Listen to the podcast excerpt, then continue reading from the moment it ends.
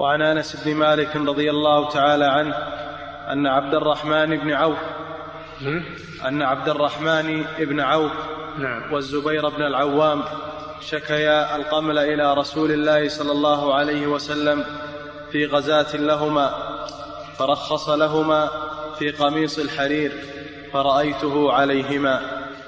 سبق لنا في كتاب اللباس أنه يحرم على الرجل لبس الحرير. يحرم على الرجل لبس الحرير وإنما يباح للنساء إلا أنه يباح عند الضرورة للرجل يباح في ثلاثة أحوال يباح في ثلاثة أحوال. الحالة الأولى عند الضرورة كما في حالة هذين الصحابيين الجليلين الرحمن بن عوف والزبير بن العوام. وهما من العشرة المبشرين بالجنة. أصابهما القمل.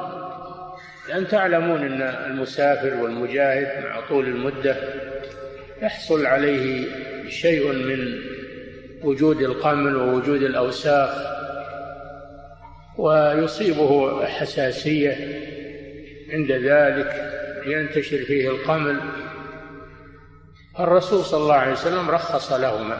وقوله رخص الرخصة لا تكون إلا من أمر محرم لأن الرخصة استباحة المحظور مع قيام مع قيام سبب الحظر لمعارض راجح. هذه هي الرخصة. هذه هي الرخصة استباحة المحظور مع قيام سبب الحظر لمعارض راجح مثل أكل الميتة. يرخص للمضطر أن يأكل من الميتة مع أن الميتة حرام.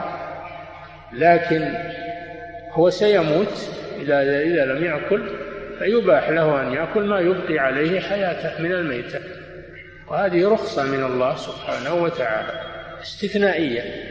فقوله رخص هذا دليل على أن الحرير حرام على الرجال إلا إذا دعت إلى ذلك حالة ضرورة كالمرض. لأن في لبس الحرير وقاية من هذا من هذا الحكة وهذا القمل فهو نوع من العلاج. نوع من العلاج. ثانيا يجوز لبس الحرير في الحرب. يجوز لبس الحرير في الحرب لأجل إغاظة العدو وإظهار أن أن أن المسلمين فيهم قوة. وأنهم يلبسون الحرير. فهذا المصلحة فيه أكثر مما فيه من المضرة فيباح لبسه في الحرب. يباح لبسه في الحرب.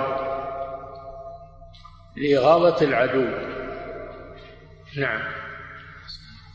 والحالة الثالثة ما سبق أنه يستثنى من الحرير العلم في الثوب. بمقدار أربع أصابع فأقل. نعم.